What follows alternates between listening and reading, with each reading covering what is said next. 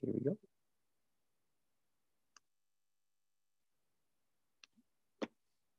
Hello, all. Welcome to the Fantasy and Sci-Fi Fanatics podcast. I'm your host, Daniel Kubal, and I have with me today a very special guest, Mark. Mark, how are you today? I'm very well, thank you. Thank you for Excellent. having me back. Yeah, of course. This is Mark's third episode uh, in a row. We had way too much to talk about the first couple times, so we decided that we were going to break it up. And actually, our we were going to do two, and then uh, our second one got cut off. So you guys probably saw that hopefully before this one. Uh, so this is kind of going to be, we talked a little bit in between. So this is kind of going to be uh, an ending uh, to Mark's uh, first um, episode with us. But really, we kind of had a couple of new things and topics to bring up. So we figured uh, instead of just trying to cram in a few minutes and edit it together, we would actually just do an entirely uh, different third session. So Mark, thanks again for coming back and talking to us some more. It's a pleasure. So, all Absolute right. pleasure. So you and I talked a little bit like we always talk about to warm up, but I'm I'm really interested for you to share with everybody what those 30 minute writing sprints were like for you for draft one of the Blood of the Spear. Right. Yeah. So for my first draft, I found that well, I was traveling for work.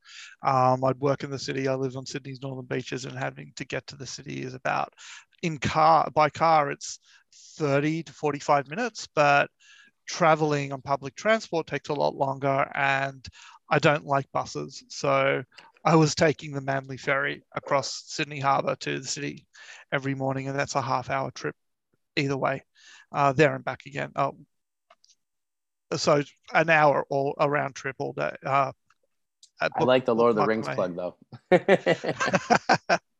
uh, bookmarked uh, my day. So on in that time frame, I had 30 minutes with nothing to do. I could read, or I could pull out the laptop and write. So I decided, you know, I want to write. to to get a book out, you have to write. So I decided that, true. yeah, that is, yeah, very much so.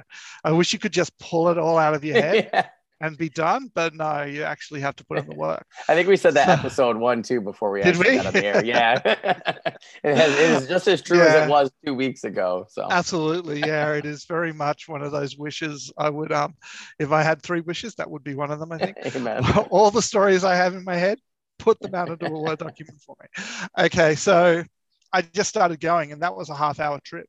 So um, I would also arrive at work a bit early, and I found that I had another half hour that I could get more writing done. So I did a half hour then. I managed to sneak in a half hour at lunchtime. I got a half hour on the trip on the ferry trip home, and then I'd do a half hour after dinner um, of a night. And once I got into the flow of it, I was finding that I was getting an entire page. I wasn't counting words at that stage. I hadn't didn't know enough about you know writing that it's not pages that authors count its words.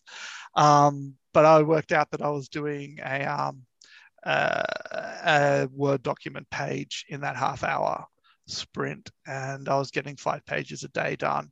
And my chapters, I was kind of aiming with no real guide to it, just a feel of how the story was flowing and where I was directing it, uh, that I would uh, round chapters up uh, at the 15 page mark. And, um, so I was finding that my chapters, as I was counting, I had a little um, uh, whole calendar on my back wall that I would cross off each day when I do certain things, and I'd be marking what chapters I'd gotten to, and I could just see all of this filling up. This was really um, uh, noticeable. My, my momentum in terms of getting work done uh, was increasing, and it became a habit.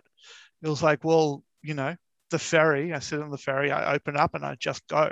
When I first started, it would take me a while to get into it. But then once it became um, something I did, and because I, I actually took that to my weekends as well. But instead of doing it in half hour, well, I still did in half hour burst, but I did it first thing in the morning. Um, and I'd write for 30 minutes, you know, get up, walk around, sit down again, write for another 30. And I do that for two and a half hours every morning on Saturday and Sunday, just to keep, just to keep that momentum going. Um, and I found that really effective for me in my first draft phase. Um, I didn't, I never did any editing And in fact, I tried not to second guess myself too much.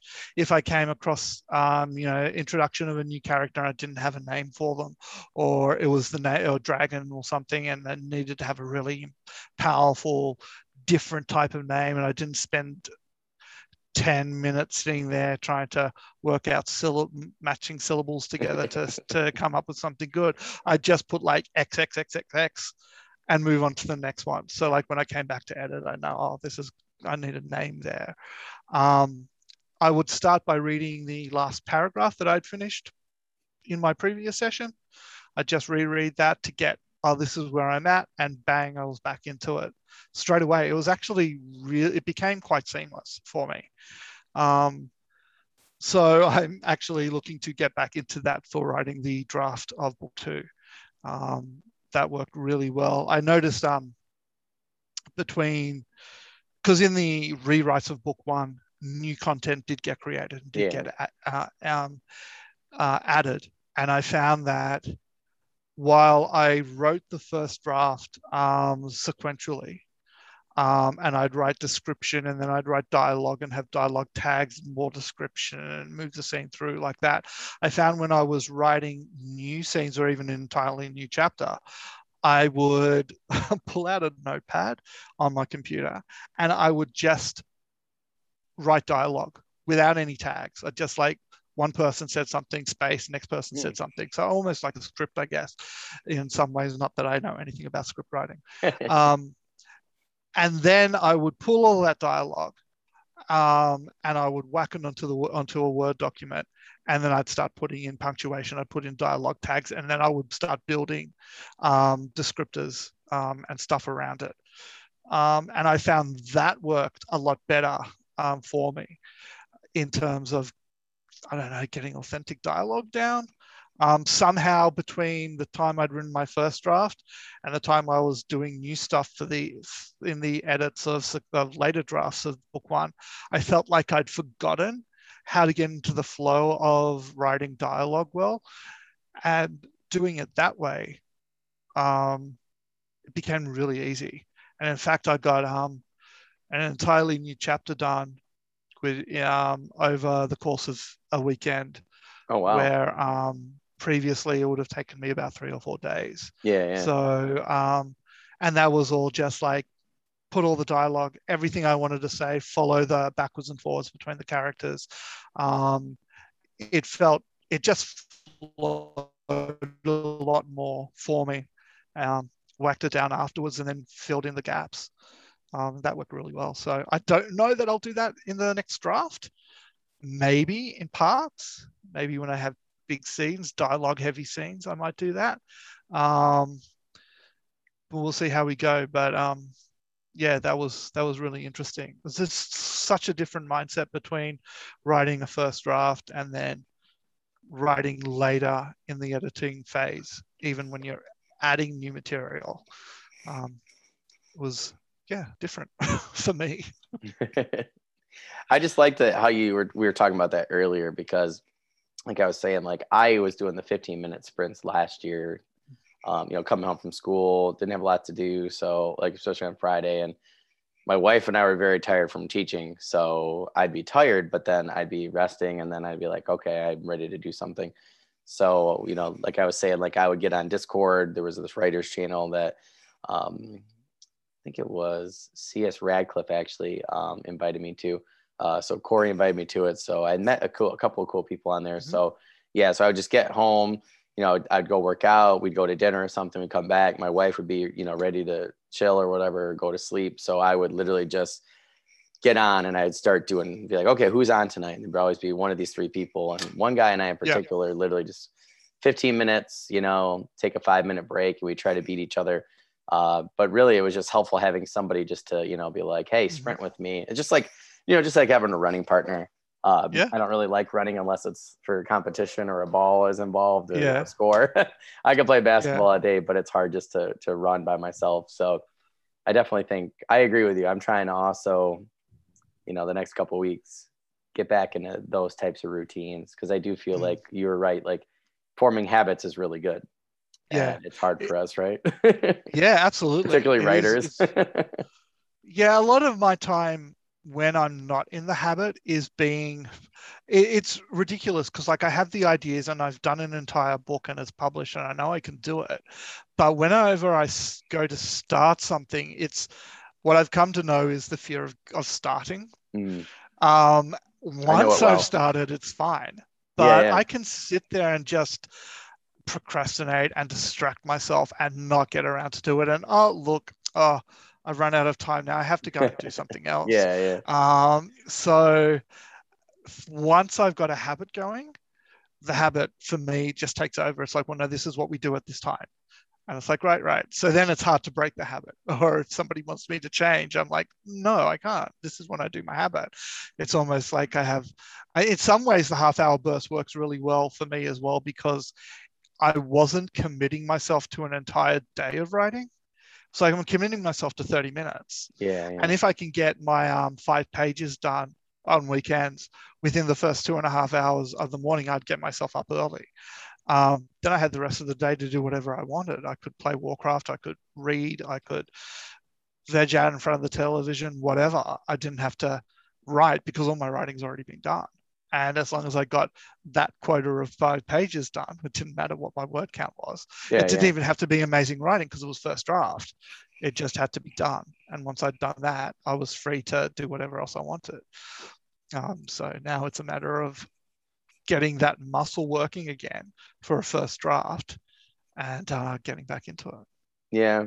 I think you make a gr- great point too. I just thought like, I feel the same exact way, but like I was saying earlier, like now mine's just doing some sort of editing and I haven't done it before and I mm-hmm. really enjoy I enjoy being in the thick of it. Like I enjoy starting an idea and I actually even now enjoy getting it trying to get, you know, another book to, you know, you know, mm-hmm. finished or whatever that draft. Yeah. So I feel like I'm almost now addicted to trying getting another draft of something else done, but now I need to make myself addicted to the editing and I need to form yeah, well, I had, editing. Yeah, I actually when I was doing my editing, I had absolutely no idea what I was doing. That's why it took me so long. It took me yeah. like six or seven years to get the to the final draft. I was just rereading it and I was tweaking sentences and I was changing words and thinking I was editing. That wasn't editing. That was just moving words around on the page. It wasn't until you know, I started, I'd, get, I'd give it to um, my editor and would get feedback and things would be highlighted and pointed out. And um, I was getting specific uh, tips and tricks um, from her uh, to look at that I actually started really making progress in the shaping and reshaping of the story up until my final edit. My final edit um, which was meant to be a copy edit, also became a bit of a developmental edit because I worked with a different editor for that to the editor who'd worked with me from manuscript uh, we have in Australia. I, I, think it's a bit different in America. I think they call them developmental edits. We they had a manuscript assessment and then a structural edit. Um, and it got to the point where she was a little bit too close to the story as well and didn't see some particular um, weaknesses. And when I went to my copy editor, she read the whole thing first with an eye to development or structure and came back with like, okay, look, these are some things that I think are, are, an issue. And while I can just go through and do a copy edit for you, I think it would be, I'd be, you know, doing you a disservice um, to just do that. So she had only charged me for a copy edit, yet she did mm. a whole heap of other work with me as well. And we um, restructured the first 10 chapters. Uh, I think we cut them down to about five, maybe seven chapters. Um, that, that sequence anyway, and reworked a whole heap of things to make the book stronger slash better. Um, and yeah, and it was when I was working with editors and looking at this sort of the th- sort of things that they were pointing out to me. Um, it became uh, it, it, became was I, I started going oh okay so my toolbox in what I need to look at for myself when I go to edit a draft I don't have to wait for an editor to start showing these things to me. I can go, oh, let's look for this. Let's look for, you know, uh, characterization. Let's let's look for the ebb and flow of the story. Let's look for um, breaking down uh, or even storyboarding chapters and seeing how they flow and how they fit together. And um, you know d- d- is every chapter necessary? Is this just filler? You know how does it affect the story? How will it affect the story if i take it out? You know if there's no effect to the story and i've taken it out well does it actually need to be there? You yeah. know so um and you don't need to to it's that whole thing about like okay somebody leaves the room but you don't have to talk about them crossing the floor and opening the door and closing it behind them you know you don't need to to talk about every single step um and just working out how to to um, to paint a scene uh, that leaves it to the reader's imagination to fill in the gaps, um, which also makes it more personal for the reader, I think, in their, with their coloration of what they're reading. Um, so there are lots of things learned that I will hopefully put into practice next time around. Definitely know that feeling too. yeah, not that I not that I am not going to go to my editors again. I will be going to both of them um, at different stages of the um, of the editing process. But uh, yeah, I just feel as a writer, my my skill set has increased, so that's a good thing. My friend uh, said a similar thing the other day um, when we were talking to her, and uh, she said. Um, I feel like I went to Lowe's and bought more tools. yeah. You know, like, or I had to buy yeah. a bigger toolbox and then, you know, I had more tools and something of that nature. And I just thought, oh, that's a really good, a good it point. Is, it's true. So, yeah. Yeah. It's like it's my toolbox. All of a sudden, I've got all these tools in there. I actually know how to use them. Yeah, yeah. You know? Instead so, of just instead of just being in there and yeah, yeah just sitting in the in the cabinet. That's funny. Uh, I did so. I guess either we could go either way here. Um, I guess really like when you were talking to me about your editing process, can you try and just? Uh, I really like how you mentioned that you talked about writing in different places. Can you just uh, touch on that again for oh, uh, sure. our audience? Because I thought that was really, really a good point that I hadn't really thought of, but I had heard before. Yeah. So yeah, so it was one of the things that um, has been uh, I have heard from other writers that um, writing different parts of your story or, different stages, different drafts, puts you in a different mindset. So, um, and I think Brandon Sanderson talks about writing in different on different chairs throughout the house. Yep. yep. Um, my first draft was written on laptop only. Um, I found because this was written a number of years ago, um, and I didn't have internet access on my laptop, so I didn't have the distraction of looking online for things, um, or getting you know email notifications or yeah. messenger chats or whatever. Um, so my first draft was written on the laptop on the ferry, at the office at work, and in the lounge room at home. Once I went from writing to editing, I was like, oh, I can't edit on a laptop. The screen's too small. I need to see the whole picture of the page I'm working on, all this sort of stuff. So I printed it out onto paper and went through it with a red pen. Um, and then started putting the red pen edits onto the onto the Word document because I use Word. I don't use Scrivener. At the time, Scrivener I don't believe was available for Word when I started writing, and now it is. I'm kind of like I had no problem writing an entire manuscript, a 200. In fact, the first iteration of my novel was something like 215,000 words long. so, and I my Word document was fine for that. So um, I, I, don't know. I don't see a reason for me to change. Um, a lot of people have gone from different things to go back to just Word. Word seems to be yeah. The collective. I know Word's not the, the the big argument is that Word is not designed to deal with um, documents of that type of size. Um, that's epic fantasy can get to. Um, but it worked just fine for me. I had other documents that I had my glossary in. I had um, Excel spreadsheets for character lists and all this sort well, of stuff. Some people just break it up uh, even in, cha- in, like chapters or parts of the book. You know, mine, like my my book. So my manuscript is set of chapters, and each chapter has a heading, and then I've got the chapters that are on down the side, and I can just click on a chapter, and it'll take me straight to it. So I always oh, that's know a good idea.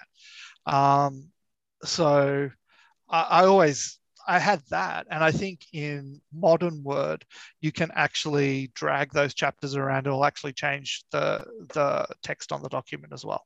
Oh, um, cool. So, which I think is one of the big things that Scrivener does as well. It does it in files and you just yeah, yeah. your files.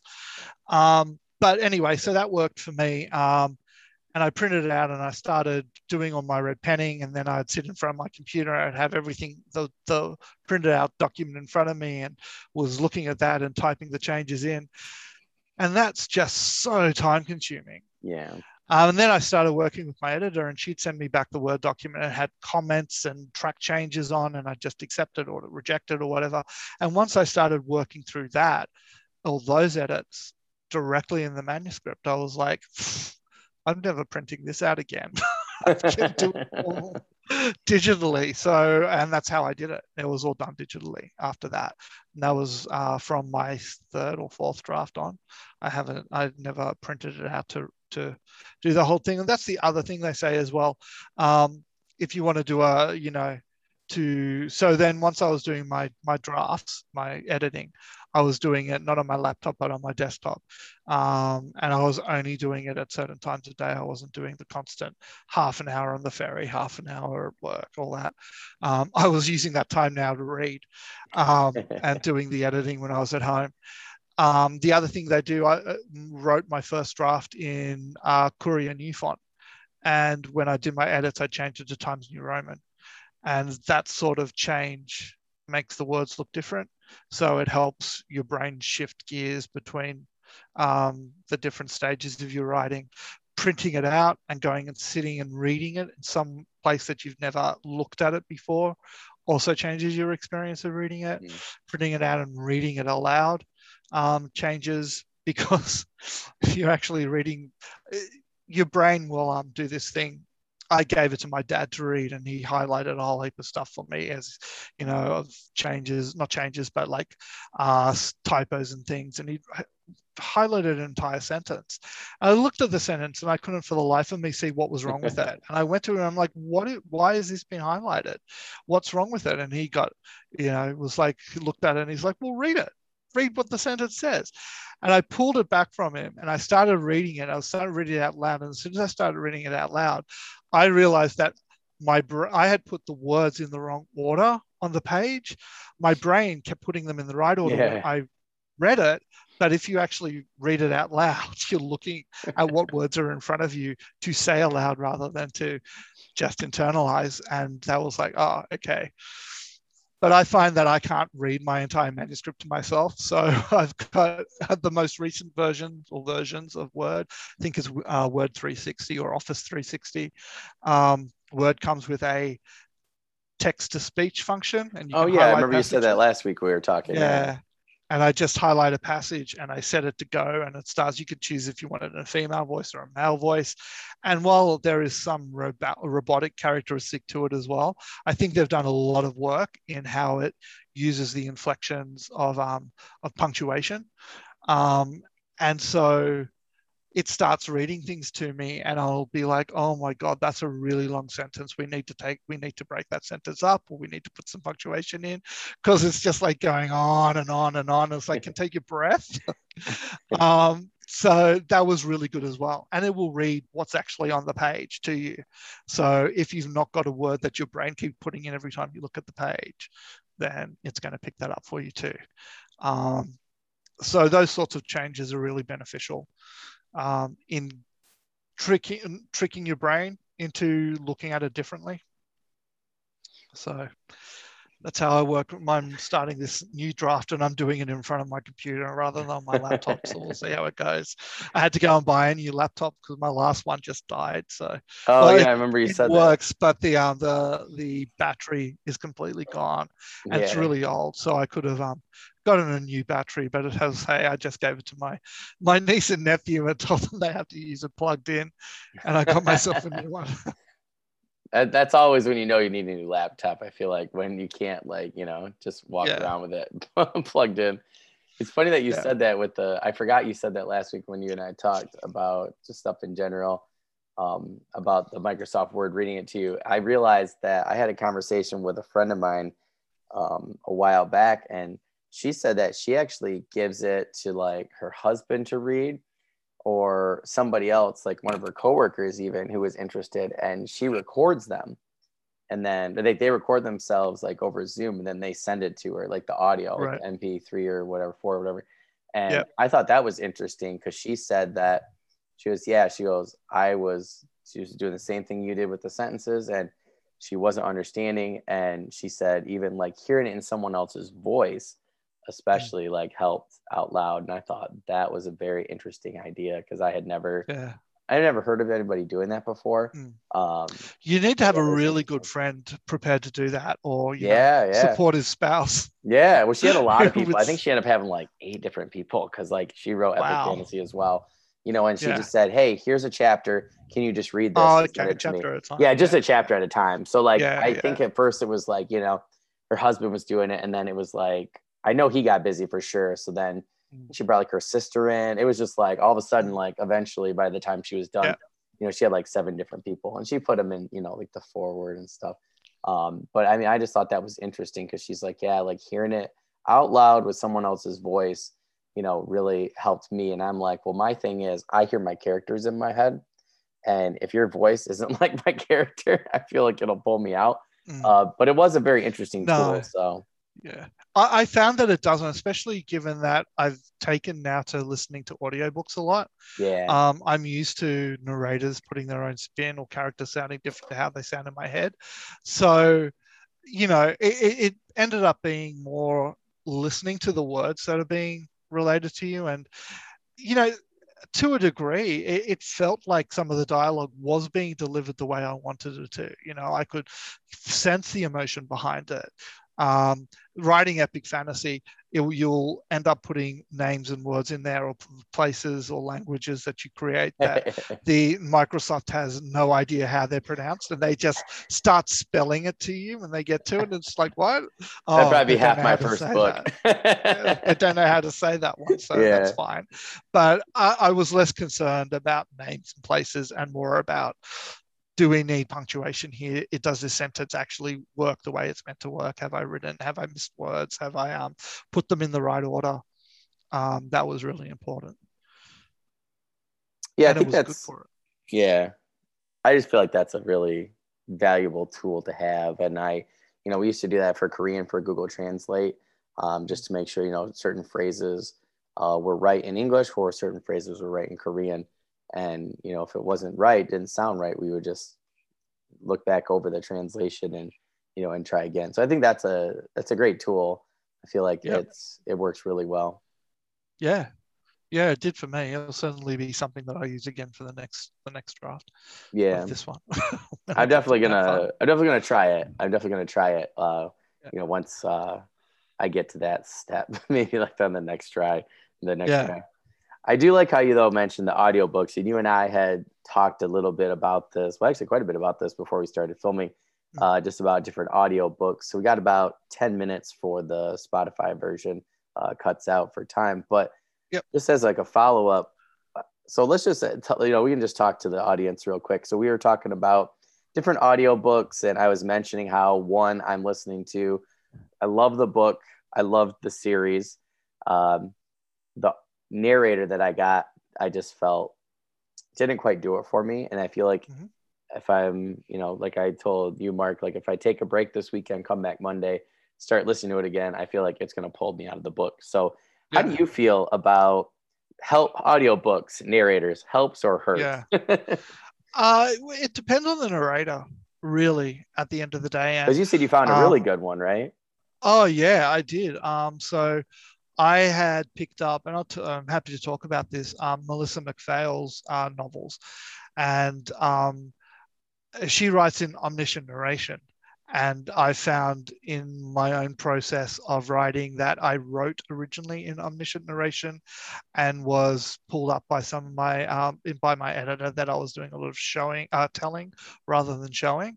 And in an effort to reduce that, I changed in a subsequent draft. I changed from from omniscient to tight third person, um, and now i'm like constantly i'm when i come across books that are written in an omniscient narration my red pen in my head just starts going. I get knocked out of it straight away. And so i really really wanted to get into these books because they just sounded like everything i really enjoyed. And i found it really difficult to do it. So i gave the audiobook a go. And the audiobook is narrated by Nick Podehl and it oh. was just amazing. It was so good. So I can listen to omniscient narration when it's being narr- spoken to me or narrated, uh, but I can't. I find it difficult to read. And once I got into those books with him narrating them, she's like she's in my top five favorite authors now. Um, so he does an amazing job. I think the narrator makes all the difference. I've come across some narrators who I, there's this thing where they will they will lower their voice when they're talking. so then when they need to put a really strong strongly emphasized thing or make it sound like they're shouting they're not actually shouting into the microphone and if they're doing it like that, I'm like, I can tell instantly what they're doing and why they're doing it. And I feel like, can you stop whispering at me or in my ear? I uh, often stop listening to the book. I just can't do it. And um, no, I understand. We'll, we'll do a return. Can I have my credit back? I'll try something else.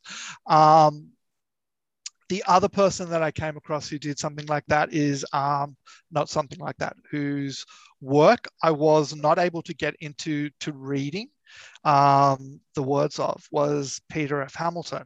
Mm. And then I picked up the Commonwealth Saga, which was narrated by John Lee. Oh, yeah. And John Lee did amazing. this most amazing job. And Hamilton is now one of my favorite writers as well. And in oh, fact, wow. his most recent books, I was even able to go in and just read before the audio was available.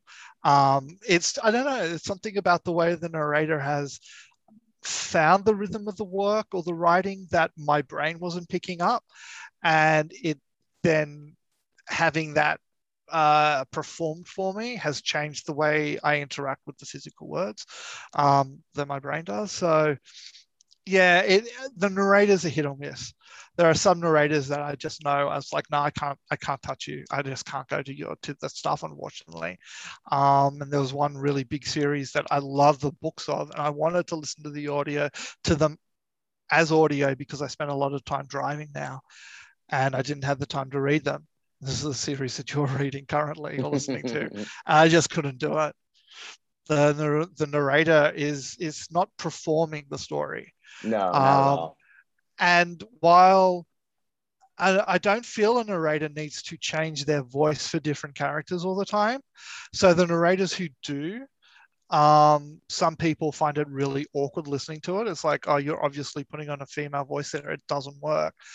I think if you've fallen into the story with them and you've fallen into the being told the story, after a while, uh, you you kind of don't even notice those things. It becomes part of the flavor uh, for me anyway. And um, Nick Podehl does it really well. Kate Reading is amazing. Oh yeah, yeah. Um, when I first listened to Wheel of Time uh, on audio, it's the uh, Eye of the World starts off with Michael Kramer, and I found Michael Kramer to be very dry and almost monotone in his delivery at first. I don't know if it was a matter of him warming up or me warming up to his to his reading style. Um, but after a while uh, it's like they're they're up there with my favorite narrators as well they oh, just yeah. do a fantastic job um and I'd listen to Kate Reading read anything. I think she's just brilliant. Oh yeah, I I so, do have to say I did prefer her like her parts yeah. far more. Yeah. And at first I didn't. I don't know what it was though. I don't know if it was the, my buddy and I talked about that. We I don't we don't know if it was like the parts of the book that they read or what it was. Like for me, they they completely flip flopped, and I just thought, you know, she ended up having. So Michael would read all the chapters that had a male POV. Yeah, yeah, uh, a, ma- a, male POV. I think that's what it was.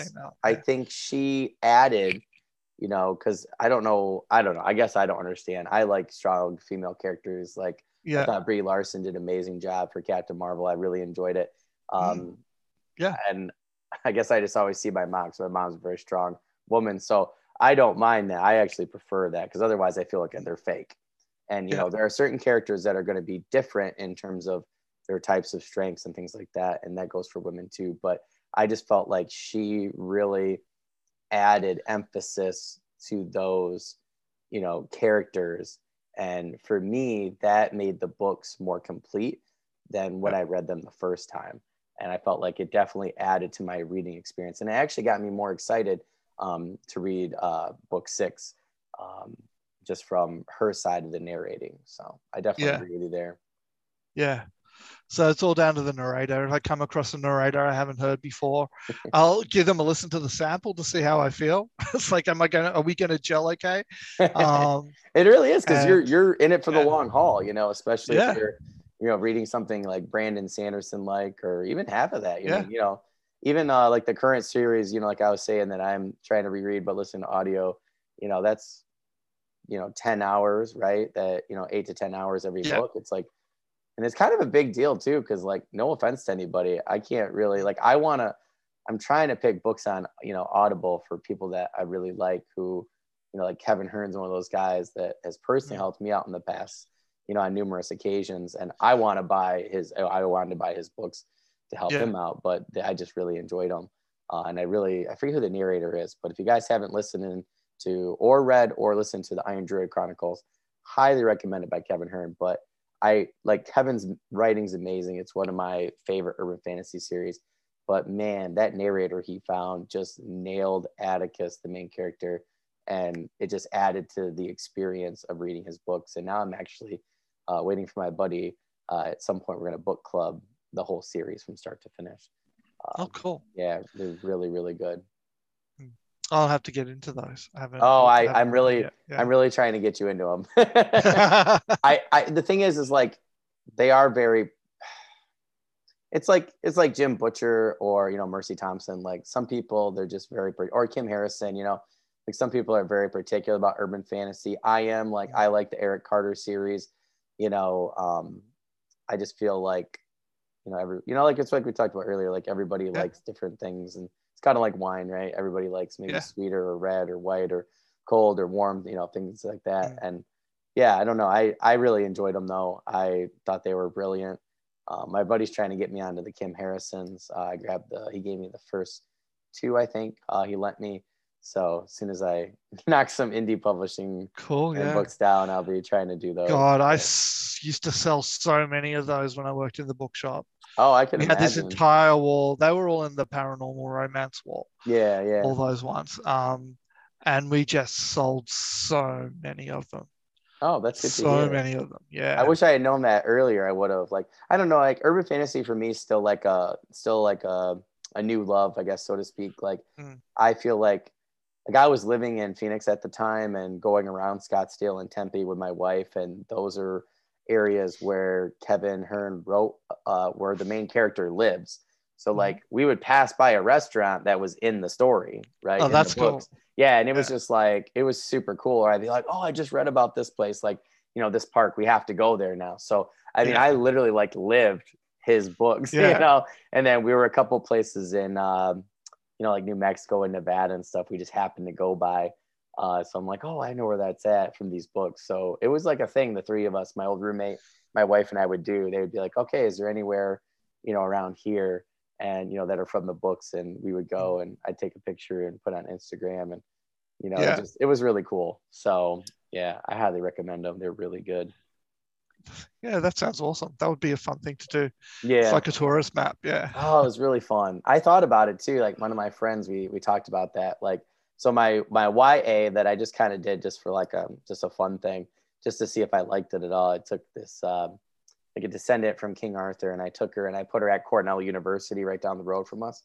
And yeah. I went to Cornell um, during the pandemic, and nobody was there.